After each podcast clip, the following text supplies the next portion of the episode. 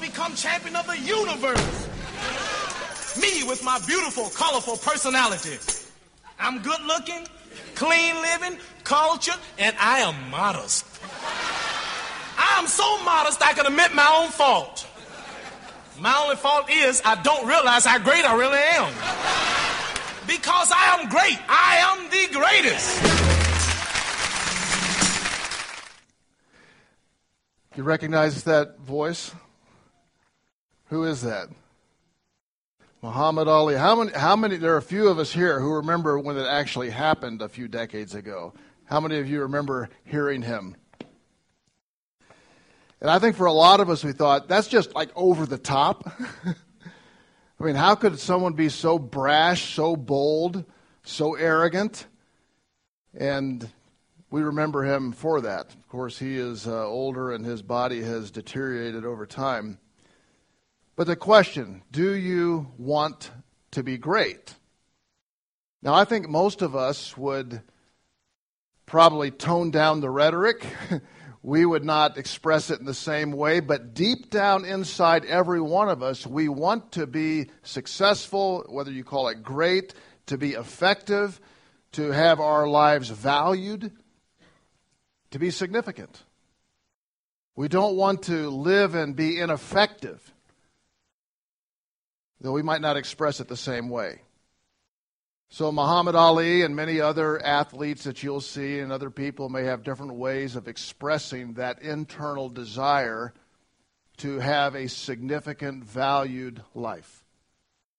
Jesus also spoke to this about what it means to be great and how we're to be great. What Megan read this morning was from one of three recorded conversations that we have in the Gospels.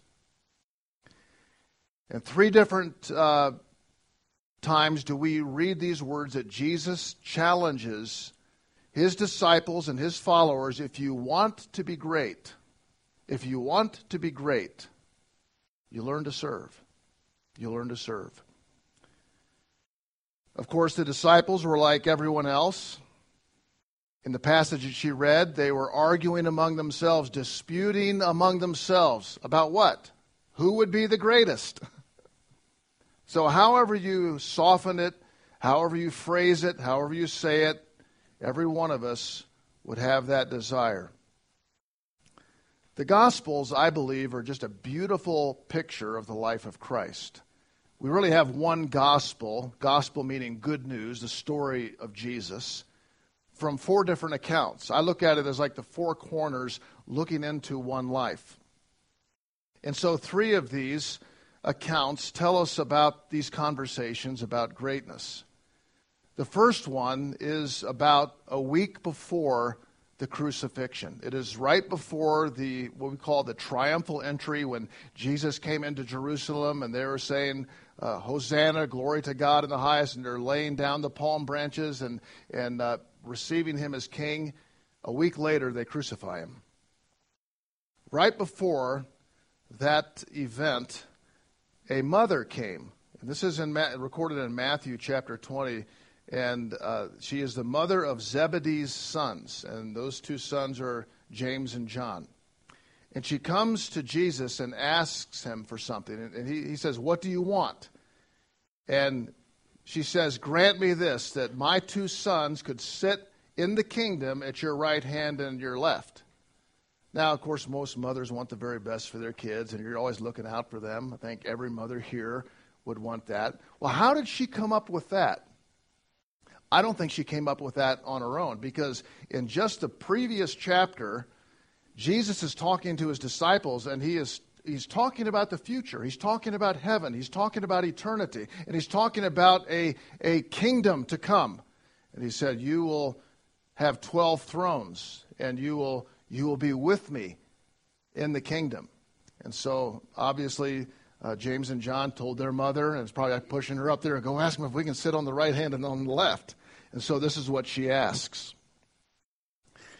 His it's interesting, his response to her as, as James and John are listening. And, and, and he says this Can you drink the cup that I'm about to drink? And of course, the cup is symbolic of the wrath of God, the judgment of God, the cup. If you remember in the the account of Jesus in the Garden of Gethsemane, do you know when he's, he knows he's going to be going to the cross and he's praying to his Father and he says, Lord, if it be possible, let this cup pass from me. What cup? Will be the wrath of God poured out upon sin. And when Jesus was becoming sin for us, he was going to bear upon himself the full wrath of God and weight against sin. When he did that, it, he carried it for every one of us. Well, he asks them, Can you drink this cup? Oh, we can. That's their response. We can. They have no idea what they're talking about. And he says, It's not mine to give, but my Father. Of course, Jesus is equal with the Father. He has put himself in a servant position. He said, As my Father is to give that. And here's the comment he makes in, in Matthew 20. He says, Whoever wants to become great, and, and, and really, he's speaking to all of us in this. Whoever wants to become great, significant, let him be your servant. Let him be your servant. Now, the second account and the third account are both from the same scene. So we have Luke 22 that Megan read, and then John 13 that we're going to look at this morning. But these, these two accounts that we're going to read are are really the same upper room experience. And just before Jesus goes to be crucified, he is in the upper room with his disciples at what we call the Last Supper, the uh, communion. It is his last time with his disciples in this upper room. And he responds to them in, in, in the Luke passage and he says, Instead, the greatest among you should be like the youngest, and the one who rules like the one who serves.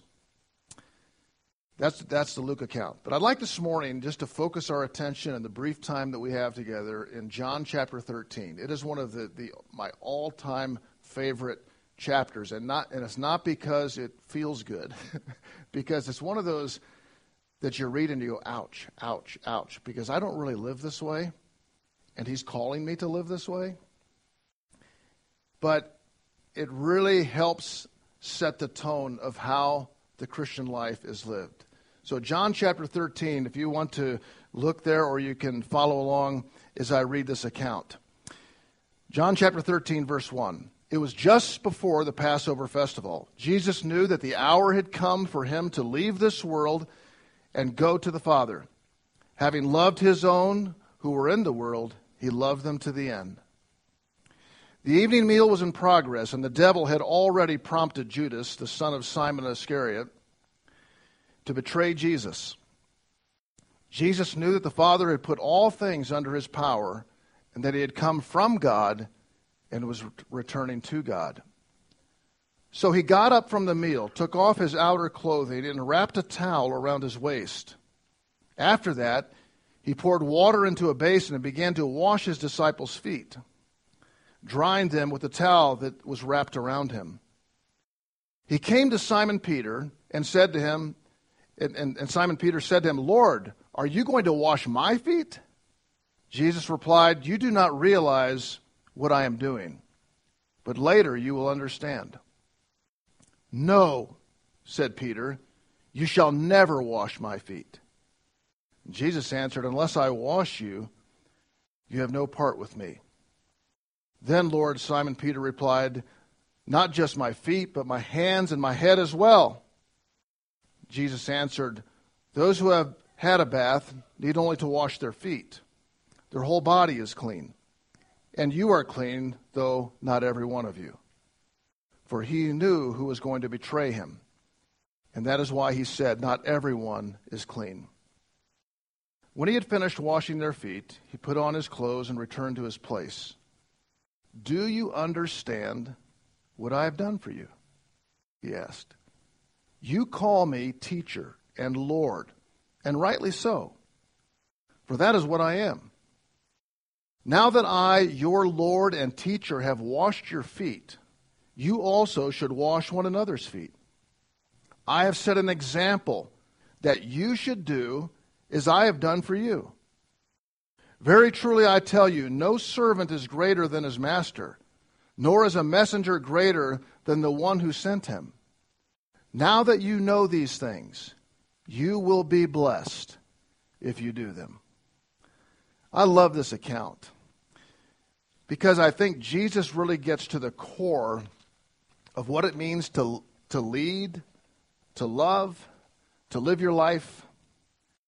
If we go to this setting, it's a very interesting setting. When Diane and I were over in, in the Middle East, we went to the place they believe was the upper room setting. It's just a, it's like a large room that was prepared uh, for Jesus and his disciples for this spe- specific occasion, the Last Supper.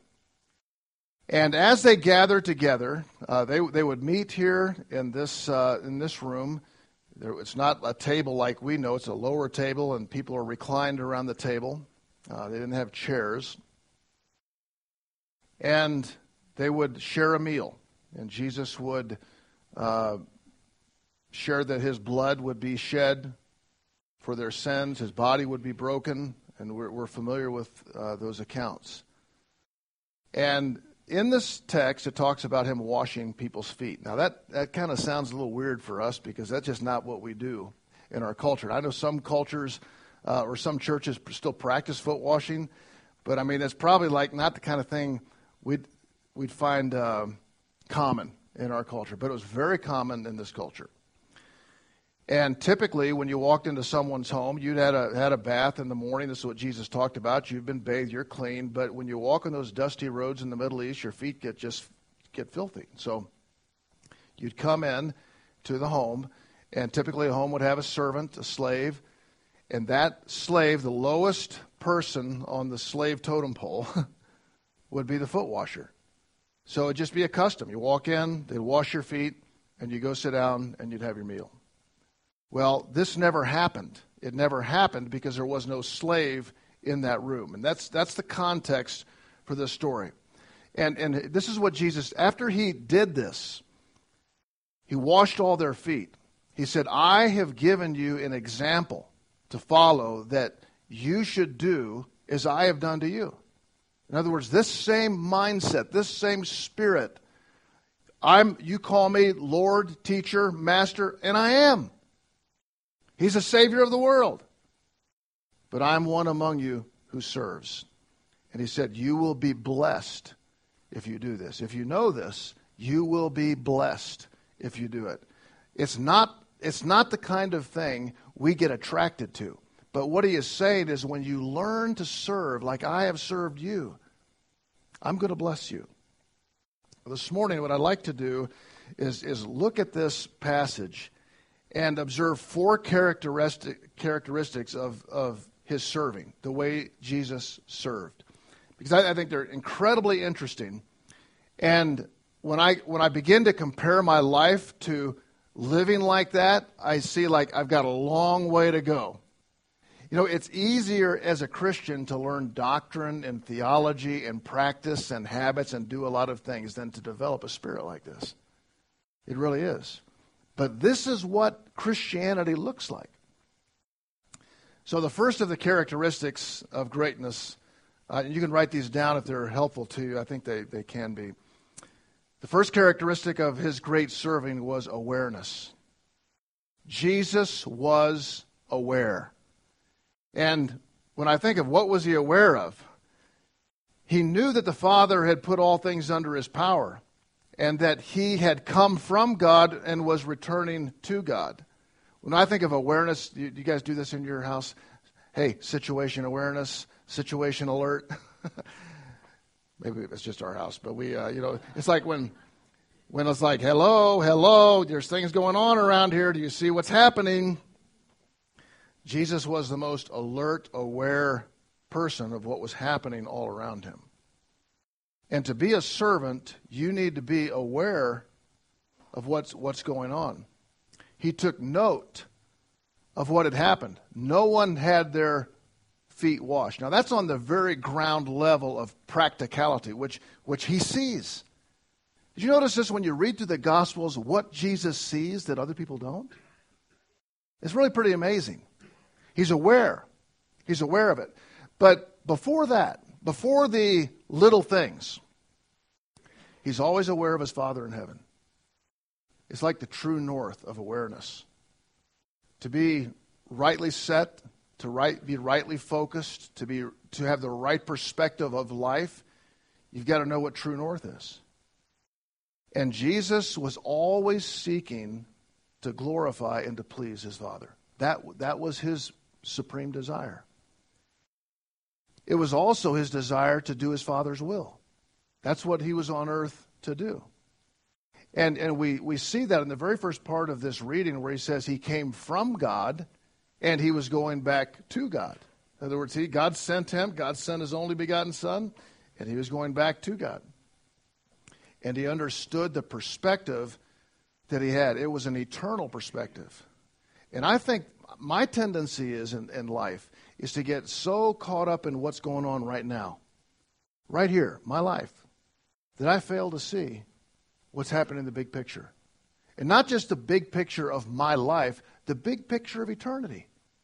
Because God is working from eternity to eternity. What kind of awareness did he have? He had awareness of his Father, he had awareness of the purpose of his life, he knew why he came, and he was committed to that. He knew he came to live an obedient life, the righteous life, to teach, to heal, to, to uh, minister to people, but ultimately he came to die on the cross for our sins. That's why Jesus came. It wasn't just for being a good example, that's why he came. And he never wavered from that. For Jesus, too, if you notice when you follow reading through the Gospels, which I think is a, is a great thing to do, just reading through the Gospels, is that he was not about agenda. See, I, that's the way I tend to be. I'm all about, okay, what do I got to do? Got my list? You like that? I got my list. I got my plan. Got my calendar. Going to get from A to B. And uh, I can tend to be like, get out of my way. I've got to get from A to B. and Jesus was all about people. He, uh, if you like being on time, he would really frustrate you. And, and see, for me, I, I kind of take it, it bothers me when, when things are late. You know, I'm going to be late. And I can tell that Jesus, if I would have been, I would have been one of those disciples that was really frustrated with him because we, we, we, got, we got a schedule to keep. And what happens is when I'm always keeping my schedule, being on time, getting my things done, I walk right by the people. Jesus was about people. Church needs to be about people, not just about things that we do. And he had eternity in his mind. What keeps you and me from having awareness?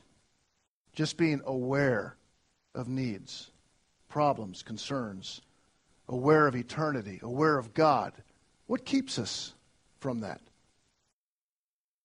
We're just like the disciples, really. I think one, it's self-centeredness. I mean, typically, most we we all the world revolves around me. That's just we wake up that way. we don't have to work to be that way. And when I am the center of the universe, that's how I see it. I think we become very preoccupied. And I think probably no more um, than lately with with uh, the technology that we have. You know, you got to you got to be careful you don't run over someone walking across the street on their iPhone. You know, you, you, after this tragedy in in Florida, which I'm sure many of you have watched the news, they just talked about the effect of social media and computer screens upon our culture. And we've got to watch that unfold. And you know, people have talked about it. You know, kids today, you know, they're they've got you know, three thousand friends and no friends. I was listening to an interview recently, and and they, they were they had done a survey among high school students, and hardly any high school students had a real friend. A real friend.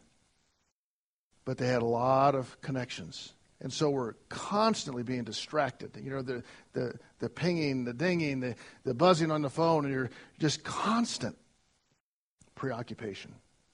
And so we become unaware of God, of what He's doing, of people, of why we're here.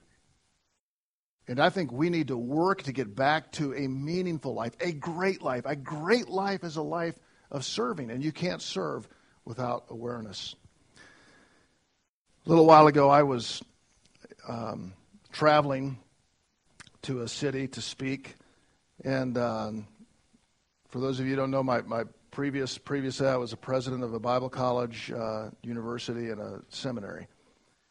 And so my job was training young people for ministry, uh, college age, graduate level type of people. And then I would travel a lot and speak on on that subject, on training the next generation uh, for the future. And so my, my whole work was, you know, let's get young people mobilized into doing ministry. Okay, so I, I give you that context because the story has to fit into that. So I'm in town, and I want to. I'm, I'm going to speak in the evening. So I've got this this uh, got to get to a place, and, and I and I run into Chick Fil A, and it's it's sleeting sideways. You know, and, and I'm I've got my suit on, and uh, jump out of my car, and you know how you kind of just kind of running like this into Chick Fil A, and as I'm running in, I I see a homeless type person sitting right by the door. Now I saw them, but I pretended like I didn't. I'm just telling you how spiritual I am.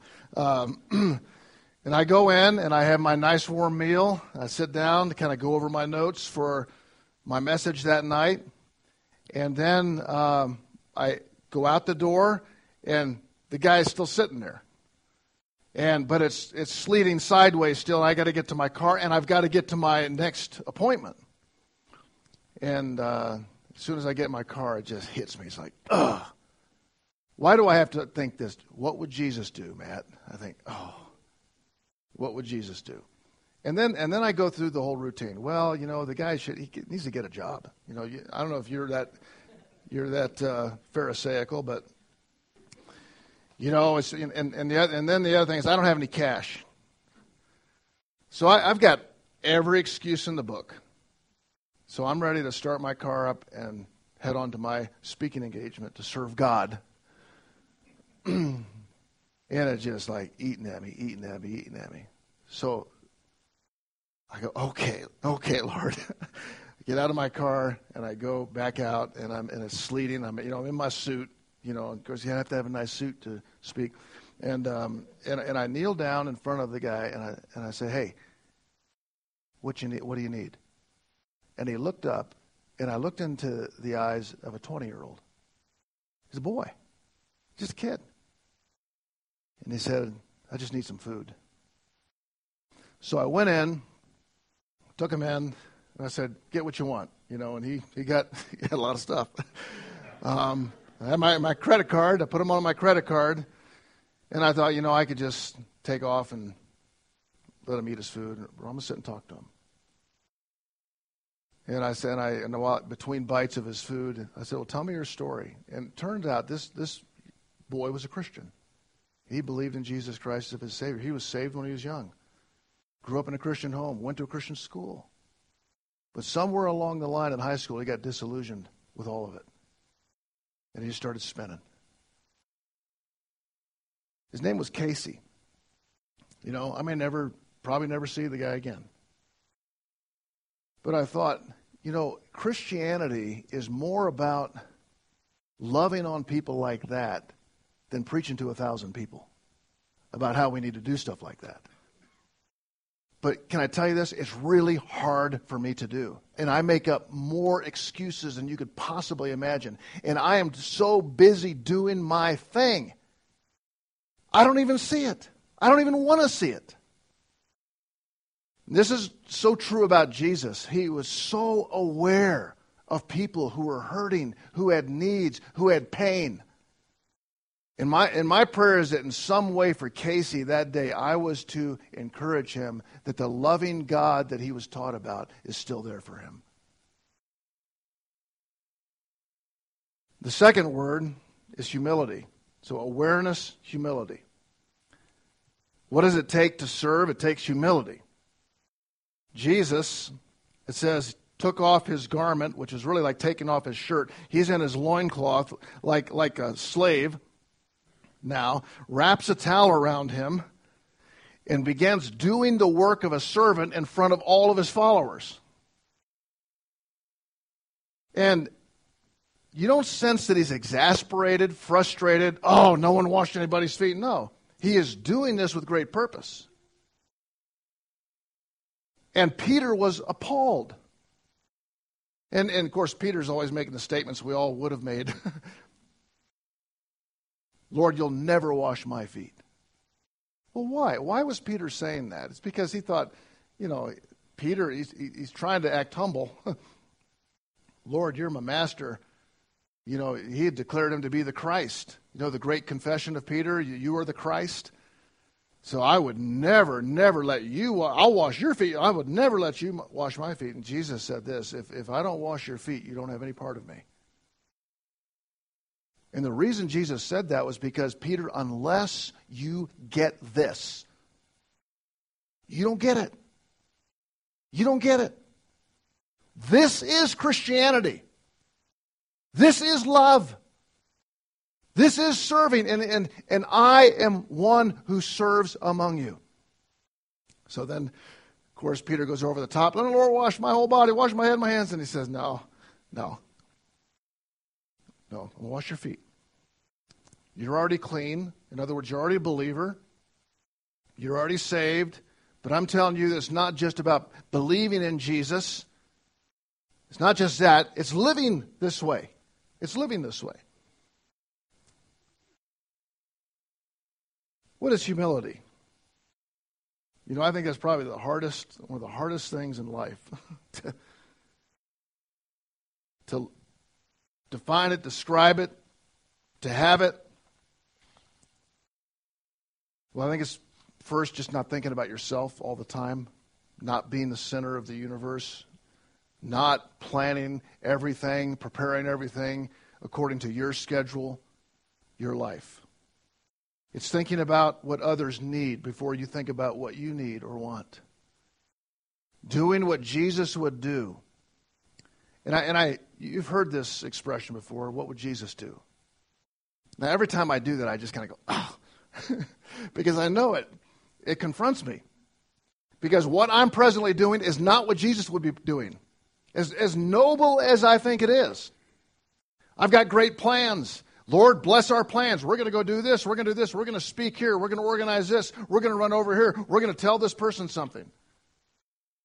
And He wants us to strip down, look like a slave, kneel down, and humility, putting ourselves below all of these people.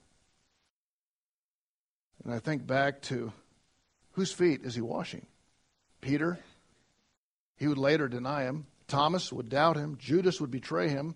And every one of those guys fled when he went to the cross. He's washing their feet. He didn't look at them and say, You guys ought to have a job. or, or, or, you got yourself into this mess. He didn't uh, sarcastically say, Hey, hey guys, wake up. Situation awareness. Okay, no one wash anybody's feet. Okay, learn to be a servant. Guys, get up, wash each other's feet. He didn't do that. He just lived it. He just lived it.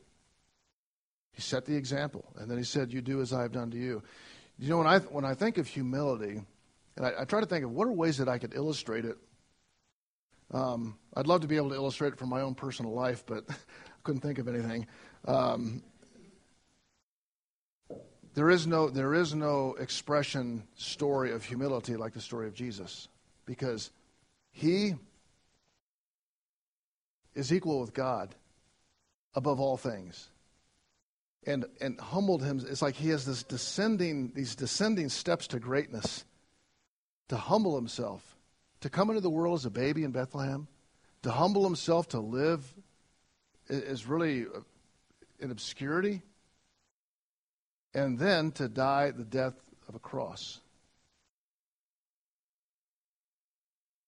That's humility. In Philippians 2, I love these words. It says, In your relationship with one another, have the same mindset, same way of thinking as Jesus, who, being in very nature God, did not consider equality with God something to be used to his own advantage. So Jesus is equal with God, but he he put himself below. It's like husband equal wife, put himself below. Friend, put yourself below. He's not demanding his rights. When I thought about humility in my own life, I'm pretty good at doing humble things if they're big things, planned things, and my things. but if someone expects me to be humble, I don't respond too well. the small little things, unplanned, unnoticed, inconvenient things are harder. To be humble with everyone, everywhere, even strangers, people on the road, in traffic, just cut you off. You got into the wrong line at King Supers. Again, people you don't know. Jesus was this way with everyone. With everyone. Except the Pharisees, the self righteous. If you think about it, who was he really hard on? It, it's the phonies. It's the people that have all this pomp and circumstance of self righteousness. Humility. It's easy to act like a servant until someone treats you like one. So, serving with greatness, serving greatness is marked by awareness, by humility. The third word is sacrifice. Jesus' whole life, if you think about this, his whole life was sacrifice. He came to serve. It cost him. And sacrifice cost you. You feel the pain of it. It's, it's giving something up his time, his dignity, his comfort, his convenience, and ultimately, he gave up his life. Jesus was fluid and responsive in his sacrifice. It wasn't just my planned sacrifice, because I think what we, we become professional Christians and we have planned humility, planned service, planned sacrifice, and it really makes us feel good and look good. But Jesus was so fluid with sacrifice that everywhere he went, he lived this way. When I was in the education field, there was another president of a college in South Carolina. His name, the uh, name of the college, Columbia International University. And the president, is a little bit before my time, was named Robert Robertson McQuilkin. And when when he was in the prime uh, he, had, he had built this college, it had expanded, uh, had several radio stations, and the entire ministry of the college and seminary was to put, put kids into ministry, train them and develop them. At the very peak of his successful career, his wife came down with a premature uh, diagnosis of Alzheimer's. And she had great fear of him being away from home. And it wasn't long before she didn't even recognize him. And so many people said to him, you know what, you just need to put her in a home, get care, you know, have someone take care of her. You know what, that's she doesn't even know who you are. What difference does it make? And uh, he decided to resign his position. I mean, he's he's he's not he's not old. and he said this. This is a quote. He says, "When the time came, the decision was firm. It took no, no great calculation, it was a matter of integrity. Had I not promised 42 years before in sickness and in health till death do us part? This was no grim duty to which I stoically resigned, however. It was only fair. She had, after all, cared for me for almost four decades with marvelous devotion. Now it was my turn. And such a partner she was. If I took care of her for 40 more years, I would never be out of her debt. You know, and I mean, we're we're in this field looking at looking at this guy thing. We're just kind of stunned because because most people would have every other reason excuse to be able to to work it another way, to to still do what I want to do. This is the way Jesus lived, and I think that that uh, Dr. McQuilkin, you know, when I, when I think of that life, had such, such power to the rest of us of really what matters and the really the way that we live. Amy Carmichael, missionary to India, said, When I consider the cross of Christ and all that he did for me, how could anything I do be considered sacrifice? You think about that. The way he gave and gave and gave and sacrificed. And, and Jesus really, in his whole life, sacrifice wasn't just what he, I mean, the ultimate sacrifice was he died on the cross for our sins. And we think about that. But his whole way of doing life was sacrificial, it wasn't self centered. And then the fourth word that, uh, that I see in this passage is initiative. You know what? Uh, you, you, read these words that he, he knew where he came from God, he was going to God. It says, So he got up and took off his garment and wrapped the towel around him. He, he, he took the initiative. It wasn't his problem. Um, it should have been someone else's problem. He could have handled it a lot of different ways. As I said, he didn't get angry, but he led by example, and this is what he did. This is how he lived. Jesus set the example by living that way so we might follow him. And that's what I love about the most simple, um, the way to describe Christianity. And we, we've done this at Valley. How would you describe what we do? Following Jesus. following Jesus. And then the other part of it is helping others do the same. So we want to follow him. We follow his example. It's not just his doctrine, it's not just his teaching, it's not just telling people about how to get to heaven. We follow him in the way he lived, in every way. He showed them in love. And I think this that being a servant and being serving others takes not just being aware and, and uh, you know, being humble and sacrificial. It takes initiative. It takes, you know, I'm, I'm going to step, I'm going to do something about this. This last summer, we were on vacation in Abingdon, Virginia, and uh, I think there were about 40 of us all together. My dad and uh, all my, my my two sisters, all their families. We had lots of lots of kids, and uh, our kids are there, their kids, and we're on the on the lake, and their houses probably spread out about 150 yards apart, and uh, we're out there just relaxing, talking, and and uh, all of a sudden, this woman comes busting out of the house, and it's, it's quite a ways away. And she's screaming for help help, help, help. And she's waving her arms. And most of us are, we look and we're trying to assess what's happening. What do we do? We're just like this. And, and uh, there are a lot of us there. And all of a sudden, I see Ross, our son Ross, and my nephew Caleb go, whew. I mean, they are just flying and they there's a fence about this high. They just go right over the fence. and uh, what had happened is her husband had fallen off a ladder and was unconscious, and he had stopped breathing.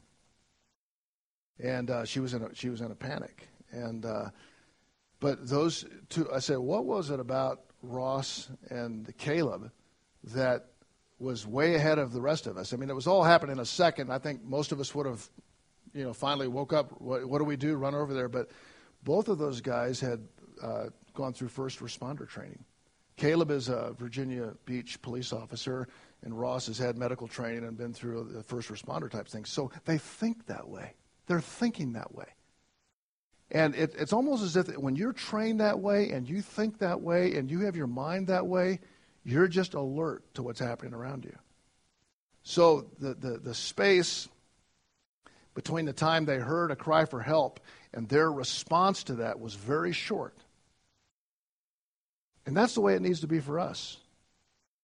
We are here following Jesus and we are representing him to the world. What is Christianity like? What is it like? You know, people are not going to be impressed with just us reading a doctrinal statement or we believe this or we, we have this we've got these programs. The difference will be made when we live like Jesus. When we live like Jesus on this earth. Now, it's not perfectly, but it gives them a little glimpse of the way he lived. And Jesus Christ came to serve. That's what he said. I came to serve. He says, I am one among you who serves. I did not come to have people serve me. I have come to serve and to give my life a ransom for many. So at the end, Jesus asks this question, and it's in the, in the scripture reading Do you know what I have done for you? So I'd like to ask that as we conclude this morning. When Jesus gets done with his demonstration, do you know what I've done for you? Do you know what I've done for you? I've given you an example. Now, you do as I've done for you. And if you don't just know these things and do them, if you do them, you'll be blessed. And the result, when a person gets this mindset and lives this way, there is a fullness and a joy and a satisfaction and a completion. That's what he's speaking about. So, you may not respond like Muhammad Ali. Most of us would not. But deep down, you want to be significant, don't you? You want your life to count for something. You may not say, I want to be great, but that's what the disciples, these followers of Jesus, they were disputing among themselves who's the greatest. Jesus said, Let me show you. Do you want to be great? Do you want to be great? And the answer to that is go serve in Jesus' name. This is what we get to do. We get to represent him. We get to go serve in his name. Serve like him. My prayer is this that the Christianity that defines this church, that defines as a whole, but defines your life, is, is like the life of Christ. That you show as a follower, being a servant. Father, we thank you for these words, even though they're hard and they're challenging and, and they really rebuke us for the way we live, such self centered lives, such preoccupied lives. So, Lord, help these words to sink deep into us that fulfillment and joy and peace and significance and value and greatness will come as we learn to live like you and to serve. Lord, we thank you for the way you served us and continue to do that. For coming into this world, dying on the cross, rising again to give us life, preparing a home for us in heaven and promising that you'll come back for us again. Lord, may we live this way every day of our lives. We pray in Jesus' name. Amen.